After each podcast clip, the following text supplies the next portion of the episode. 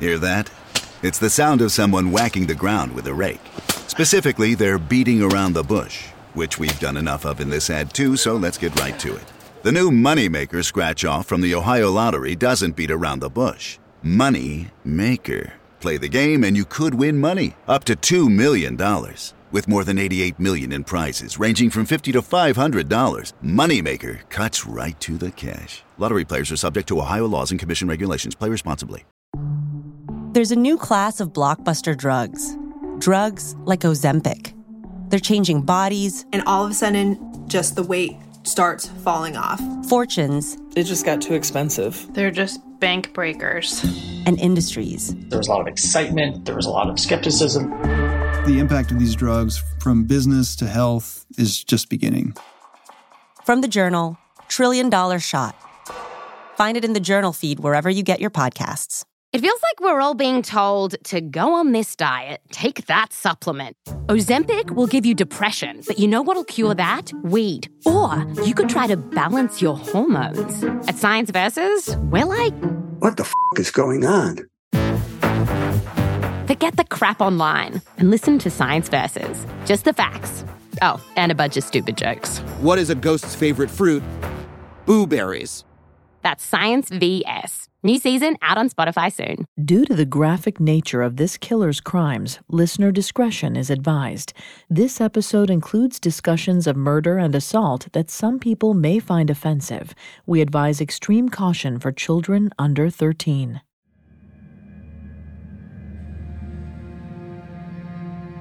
Portland, Oregon, 1926. The Withers family has fallen on hard times.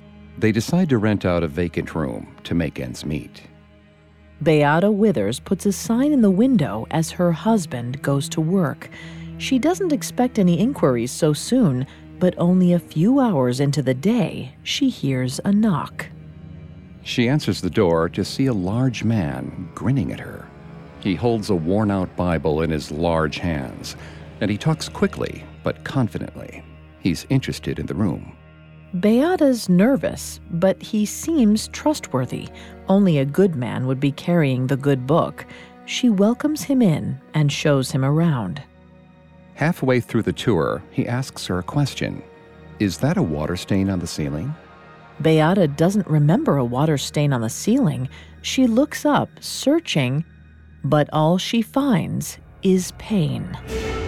The man wraps his massive hands around her exposed neck, squeezing the life from her body. She looks him in his once charming eyes, now cold and emotionless. He reminds her of an ape, bestial and terrifying. She is one of many victims of Earl Leonard Nelson, the Dark Strangler, the Gorilla Killer.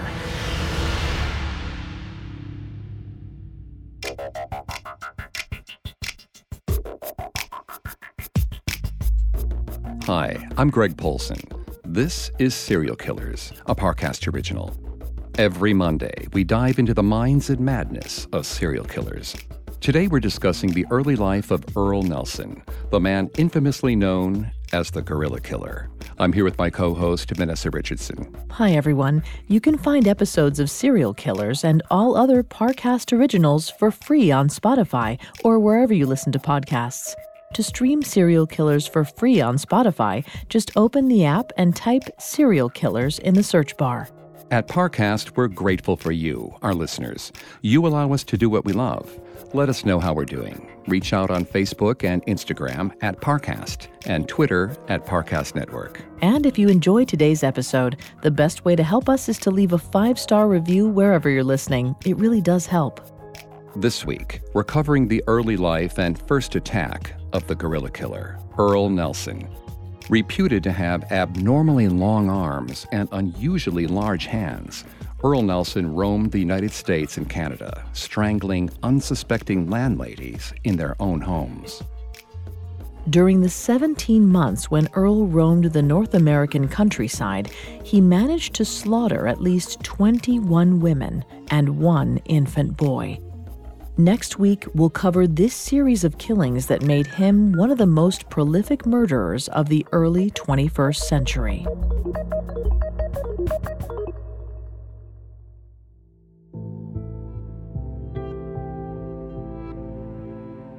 Earl Leonard Nelson was born Earl Farrell on May 12, 1897, to parents James and Frances. But it wasn't long before tragedy pulled the Farrells away from their baby boy. In February of 1898, only nine months after Earl's birth, his mother died a horrific and painful death from a prolonged syphilis infection. While still an infant, Earl Nelson lost his mother, and yet the tragedies continued. Because syphilis is a sexually transmitted disease, Earl's father also fell victim to its crushing effects.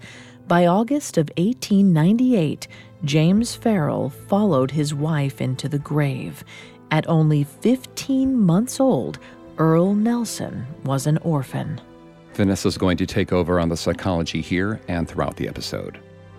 Please note, Vanessa is not a licensed psychologist or psychiatrist, but she has done a lot of research for this show. Thanks, Greg. According to a study on the effects of orphanhood conducted by Dr. Constance A. Nyamukapa and several others, orphaned children can suffer much greater psychological distress than non-orphaned children.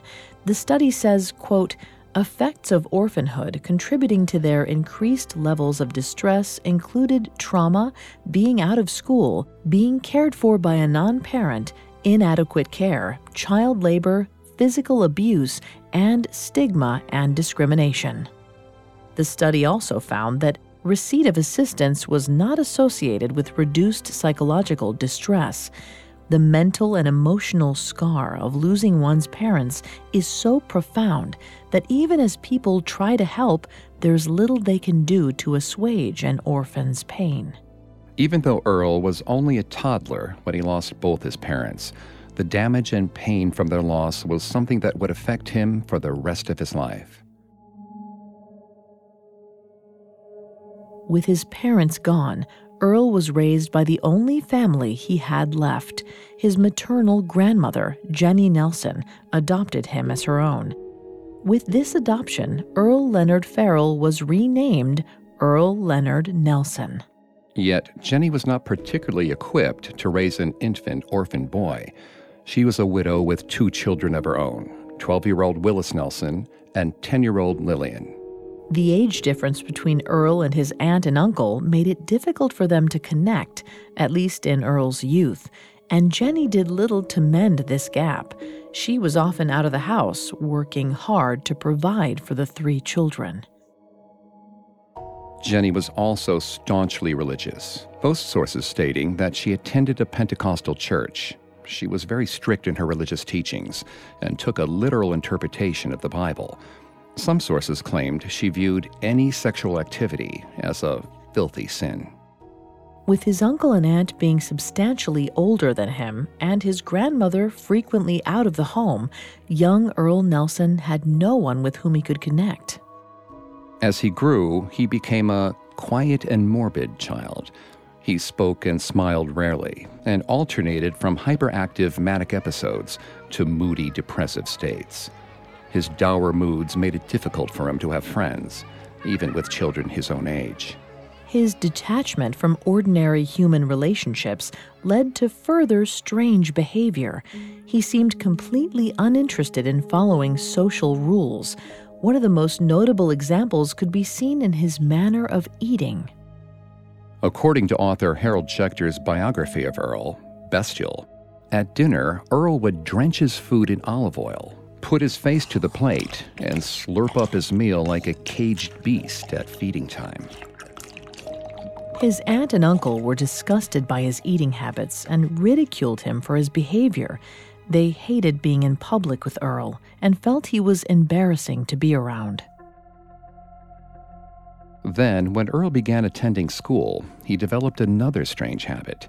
He set out in the morning wearing clean clothing but he would return home in different clothing, sometimes wearing literal rags instead. When his grandmother asked him about his clothing change, Earl refused to answer, and his behavior soon turned from strange to downright awful. He unleashed extreme temper tantrums and refused to do anything he was told. By 1904, seven year old Earl was expelled from school for his terrible behavior and his principal called him incorrigible. Now left with little to do but wander, Earl began his first forays into the world of crime. He snuck into shops throughout the neighborhood and stole any small item he could get his hands on. It was not uncommon for his grandmother to be called home from work by an angry shopkeeper who didn't want Earl skulking around his or her store. Also, around this time, Earl began memorizing passages of the Bible, showing a particular fascination with the prophetic book of Revelation. Perhaps he initially studied the words to connect with his religious grandmother, but he started quoting strange passages at weird and inappropriate times. For example, while at church, he might quote Revelation Come hither, I will show unto thee the judgment of the great whore that sitteth upon many waters, with whom the kings of the earth have committed fornication, and the inhabitants of the earth have been made drunk with the wine of her fornication. Naturally, a small child reciting that sort of passage would make people uncomfortable. Given all his odd, disruptive, and disturbing behaviors, young Earl Nelson seemed to be doing everything he could to keep people at a distance. And in short time, he suffered one more tragedy that prevented him from living an ordinary life. His mind would be forever changed when a bicycle ride gone wrong brought him to the brink of death. In a moment, we'll hear about Earl's near death experience. And now, back to the story. Earl Leonard Nelson's life was forever scarred by tragedy when both his mother and father died from syphilis before he was even two years old. He was taken in by his maternal grandmother, Jenny Nelson, but she was rarely around. Earl was left alone most of the time. By the time he was seven, Earl was severely maladjusted, and in 1904 he was kicked out of his grade school for bad behavior. Life would not get any easier for the young man. He was about to experience one more trauma at the hands of fate. At some point in 1908, when Earl was 11, he took his uncle's bicycle out on the San Francisco streets. As he rode, he came across a group of kids around the same age, playing on the side of the road. As he passed them, they turned to watch him ride. Realizing that he had their attention, Earl decided to show off. He pedaled as quickly as he could, pushing the bike to its upper limits. As he reached top speeds, he noticed a San Francisco trolley car making its way down the same street. To show off his speed, he raced out in front of the trolley car. For one brief moment, as Earl's back tire passed in front of the trolley car's bumper, he likely felt invincible. But before the trolley driver could stop the vehicle, the massive machine picked up just a tiny amount of speed. The trolley clipped the back of Earl's bicycle, sending him flying. Earl was thrown backwards, his legs tangling within the metal frame of the bike. The back of his head crashed against the pavement, cracking his skull. The driver slammed on the brakes, but the large trolley had difficulty stopping. As it ground to a halt, the bicycle, and therefore Earl, got caught beneath its tires. Earl's head was dragged along the concrete for the better part of a city block. When the witnesses to the event rushed to his aid, they found that the traumatic blow had ground a hole into the back of his head, exposing his brain to the open air. Earl was rushed to the hospital, but there was little the doctors could do. He was comatose. They bandaged his head and laid him down in a bed, waiting for him to die. When Jenny arrived to check on her grandson, the doctors broke the bad news. She sat at his side, waiting for his heart to stop. But it just kept beating. The sun set on the injured Earl, and hours later, the sun rose again, A full 24 hours had passed, and Earl had somehow managed to live through the day. Doctors still believed he would die, but five more days passed, and Earl was still breathing. On the sixth day, Earl opened his eyes. He had survived his brush with death. Unfortunately, after the accident, Earl's behavior grew even more tiresome than it had been before. His head was racked with piercing headaches, and his memory had been greatly phased by the blow. God damn! Damn! Damn it! To make matters worse, he developed a tic. He began randomly shouting out swear words and Bible verses in equal measure, a condition somewhat similar to the popular conception of Tourette's syndrome. Earl's mind was hounded by these debilitating effects for the rest of his life. Then, soon enough, tragedy struck again. Shortly after Earl's miraculous survival, his grandmother, Jenny Nelson, passed away. With his grandmother gone, Earl's only remaining relatives were his Uncle Willis and his Aunt Lillian, both young adults, 23 and 21, respectively. It's unclear what Willis was doing after the death of his mother, but it's doubtful that he wanted anything to do with strange little Earl. But Lillian had grown to feel a familial fondness for the boy.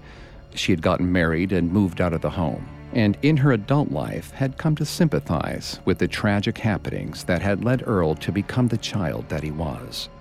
Due to this familial bond, Lillian and her husband welcomed Earl into their home Unfortunately, Earl did not repay his aunt's kindness in turn. Instead, his behavior only became more bizarre. As he entered puberty, Earl grew into a large and stocky teen. His hands were sizable and his arms were long. He periodically showed off his newfound strength by walking around the house in a handstand and carrying large objects in his teeth. He also developed a fondness for dark, isolated cellars. Sometimes he broke into his neighbor's cellars, descended into the cold blackness, and sat alone for hours at a time. A recent study published in the Journal of Environmental Psychology by Anna Steidle and Lioba Werth may provide some insight into this behavior. This study found that Darkness elicits a feeling of being free from constraints and triggers a risky, explorative processing style, which means both priming darkness and actual dim illumination improve creative performance. This would seem to suggest that Earl was retreating to the cellars to free his mind from external convention and allow his mind to wander places it otherwise was not allowed to go. While for most people, this freedom of thought might be beneficial, for Earl, it likely only made things worse. In fact, based on interviews conducted with Earl after his capture, he likely spent his time in these cellars daydreaming about sexual violence. Earl was known to masturbate frequently. Sometimes he spied on his female cousin, who would have only been a young child at the time, as she undressed for bed. Then, when Earl was 15, he started exploring the seedy parts of San Francisco, meeting up with sex workers whenever he had the time and the money. In order to fund his illicit activities, Earl worked menial odd jobs around town. His strength was a boon for manual labor, but he was almost incapable of holding down a steady job. He would routinely have temper tantrums at work, sometimes storming away from his job entirely. Earl started having one sided conversations with invisible friends, creeping out any employers who may have been able to overlook his other odd behaviors. These problems continued for seven long years. Lillian and her family eventually felt unsafe with the hulking and uncontrollable teen wandering around their home. He was too large and too stubborn for her to discipline. She hoped that someday he might move on from their house without confrontation. Then, in the spring of 1915, she got her wish. 18 year old Earl wandered away from his aunt's home without word or warning. Earl somehow found his way to the small town of Plymouth, California, a full 140 mile walk northeast of San Francisco. He had aimlessly wandered halfway across the state of California, managing to fund his expedition through petty crimes and the occasional odd job. As Earl meandered through the forests of eastern California, he came across a small cabin in the woods. The cabin was secluded and old. It looked run down and undisturbed, and Earl thought that it was abandoned. Using his considerable strength, Earl broke into the cabin and made himself at home.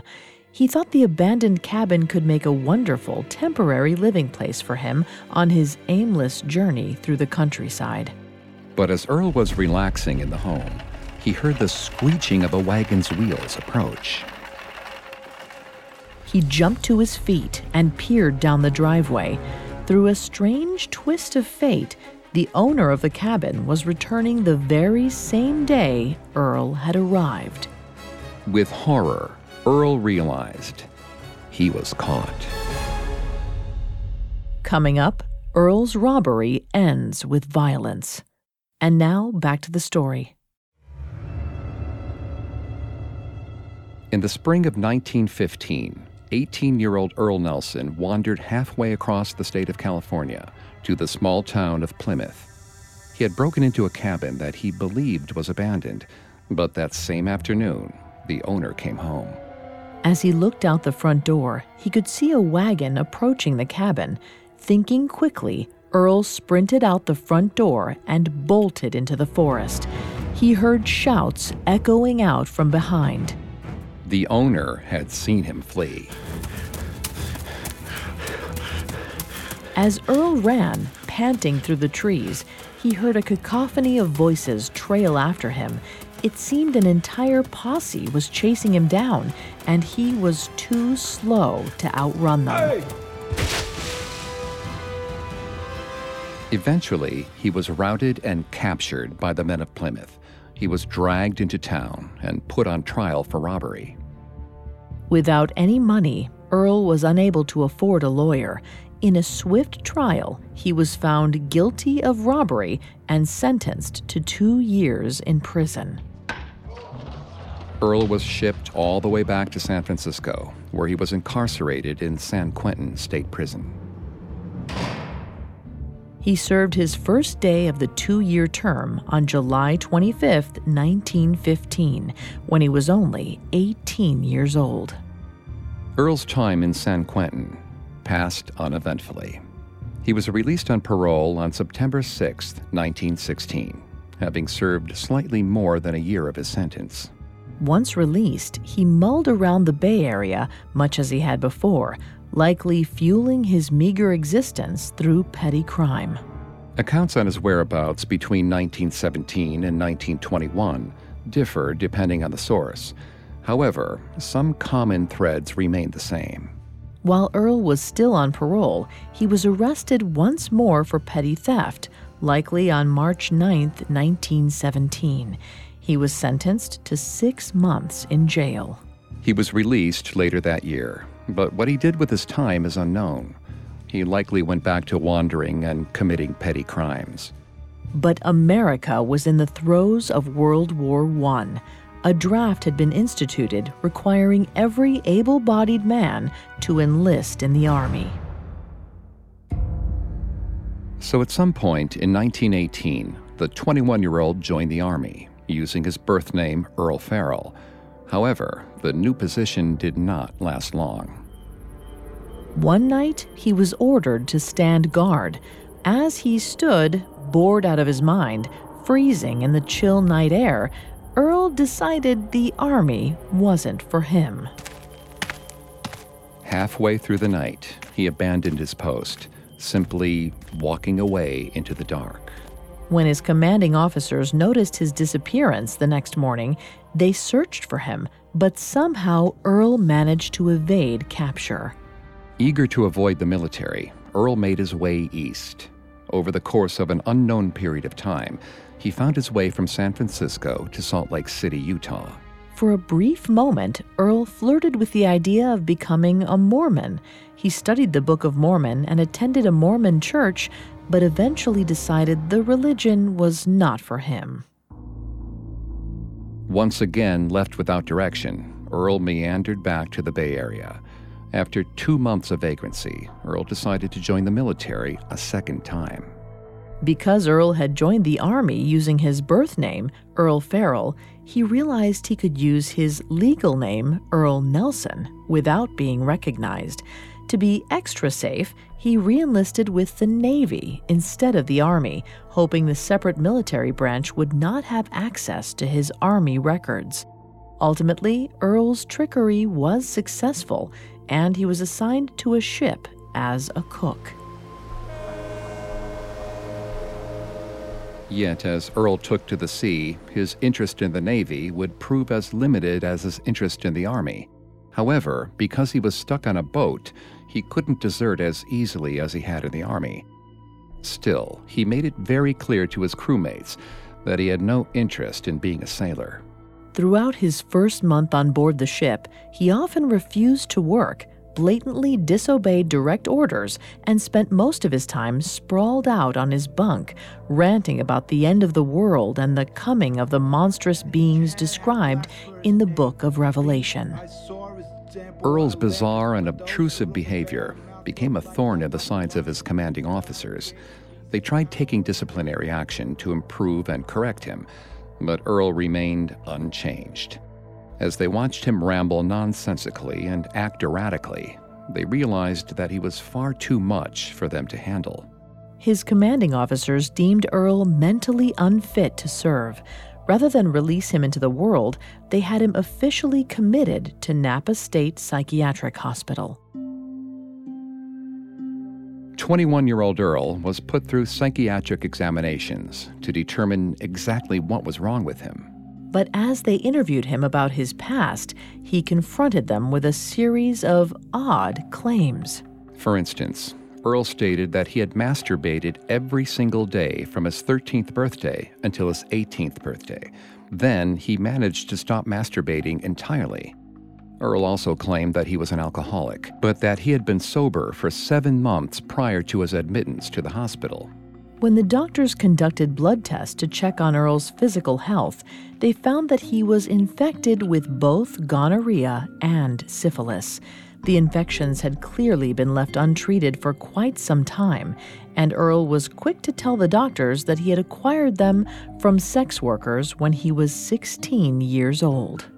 Faced with Earl's clear lies and frightening truths, as well as his continued habit of frequently quoting biblical prophecies, the doctors concluded he was possessed by a constitutional psychopathic state. They believed he was so deeply psychopathic he could never be completely cured of his mental illness.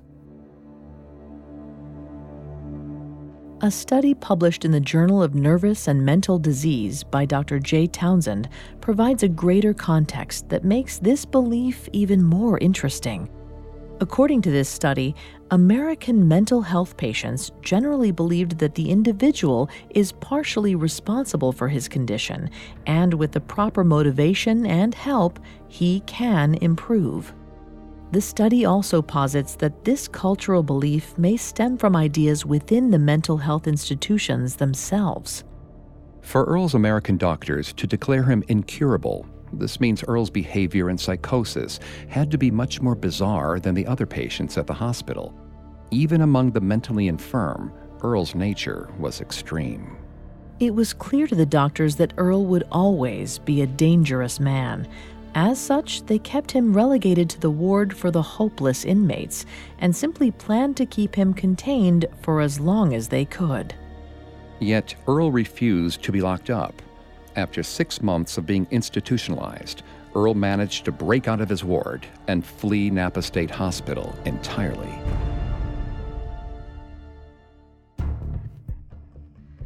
The specifics of how he managed to escape aren't publicly known, but we do know that he was captured only a few days after his flight from the hospital. Caged once again, Earl chafed under the restrictions placed upon him by the medical staff. He kept his eyes open for another chance at freedom, and six months later, he sprinted out the doors and escaped Napa State Hospital for a second time. This escape attempt played out much like the first. A manhunt was conducted, and Earle was recovered shortly afterwards. However, over time, the doctors and state employees got tired of Earle and all his awful ways. He was an exhausting and incurable patient, one they felt they would have to deal with for the rest of his life. So, when Earle escaped from the hospital a third time, sometime during the early months of 1919, the doctors decided to just let him go. Rather than conducting another search, the doctors merely changed Earle's health documents and listed him as a discharged patient whose status had improved. They also stated that he was not violent, homicidal, or destructive. All the while, they knew that Earle was just as dangerous as he had always been. The dangerous 22 year old psychopath Earle Nelson was free to wander the streets of San Francisco once more. While the hospital had allowed Earle to go free, he still believed that he was on the run. He went as quickly as he could to the only safe place he knew his Aunt Lillian's home. Upon seeing Earle approach her door after four years of his blissful absence, Lillian was shocked and terrified. Yet, despite her initial feelings of fright, she took Earle in and allowed him to stay. He was her family after all. Shortly after his arrival, Lillian helped Earle get a job as a janitor at St. Mary's Hospital. While mopping the floors, he noticed an old maid meekly making the beds 58 year old Mary Martin. Earle was immediately smitten. He asked Mary out on a date, and she agreed. Sadly, in her many years of life, Mary's date with Earle was one of the only dates she had ever been on. Mary was lonely and had spent much of her life waiting for a man to appreciate her. When Earle turned his attention towards her, he showed the passion and drive that she had always longed for. In a whirlwind love affair, Earle convinced her to marry him after only a matter of days. In August of 1919, 22 year old Earle Nelson and 58 year old Mary Martin got married in a Catholic church. But while Earle had initially acted loving and kind, once he had Mary trapped, he became controlling and possessive.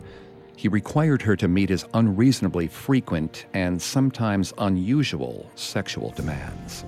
Things only got worse when one day, as he was working, he climbed a ladder and fell off, smashing his head against the ground. Because Earle was working at a hospital, he was quickly bandaged and rushed to a bed for observation. However, the situation reminded him of his time in the psychiatric hospital, and he felt a strong urge to get out.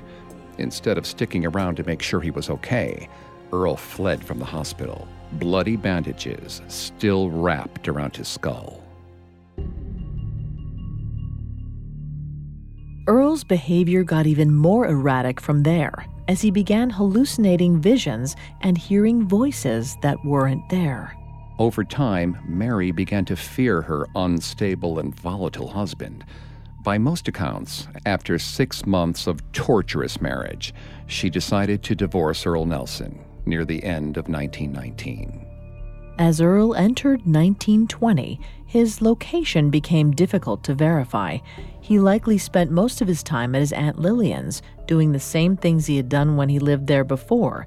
However, as time passed, Earle's hold on reality began to slip, and his mental state became increasingly more dangerous and increasingly more unpredictable.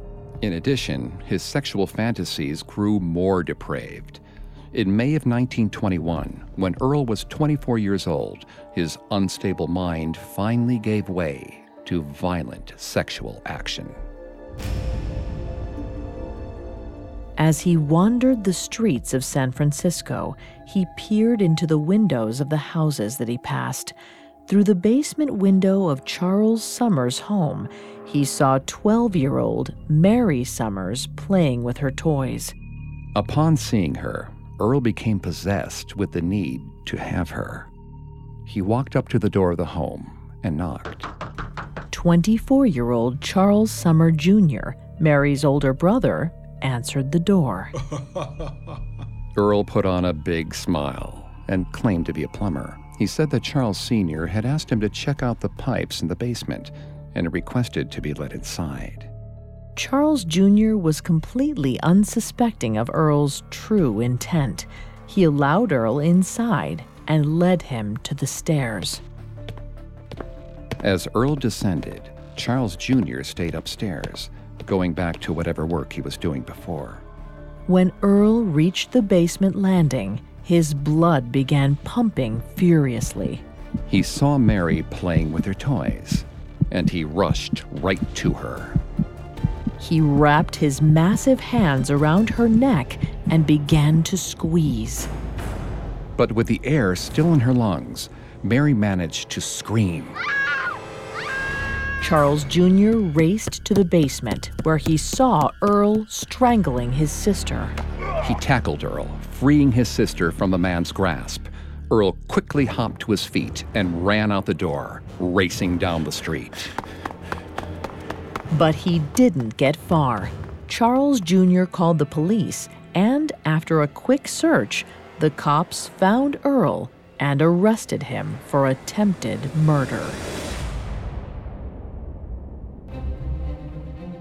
Many hoped this would be the end of Earle Nelson's story. But sadly, his first attack was far from his last. He would soon rove across North America, leaving a trail of blood in his wake.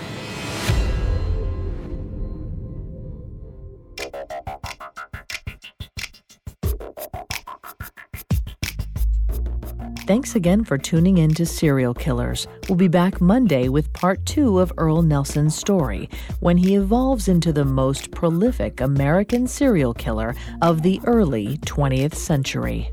You can find all episodes of Serial Killers and all other Parcast originals for free on Spotify or anywhere you listen to podcasts. Not only does Spotify already have all of your favorite music, but now Spotify is making it easy for you to enjoy all of your favorite Parcast originals, like Serial Killers, for free from your phone, desktop, or smart speaker. To stream Serial Killers on Spotify, just open the app and type Serial Killers in the search bar.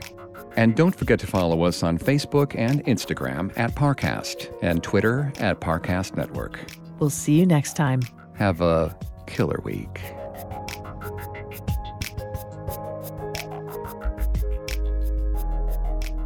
Serial Killers was created by Max Cutler and is a Parcast Studios original. Executive producers include Max and Ron Cutler, sound design by Trent Williamson, with production assistance by Ron Shapiro, Carly Madden, and Freddie Beckley. This episode of Serial Killers was written by Giles Hovseth, with writing assistance by Abigail Cannon, and stars Greg Polcyn and Vanessa Richardson.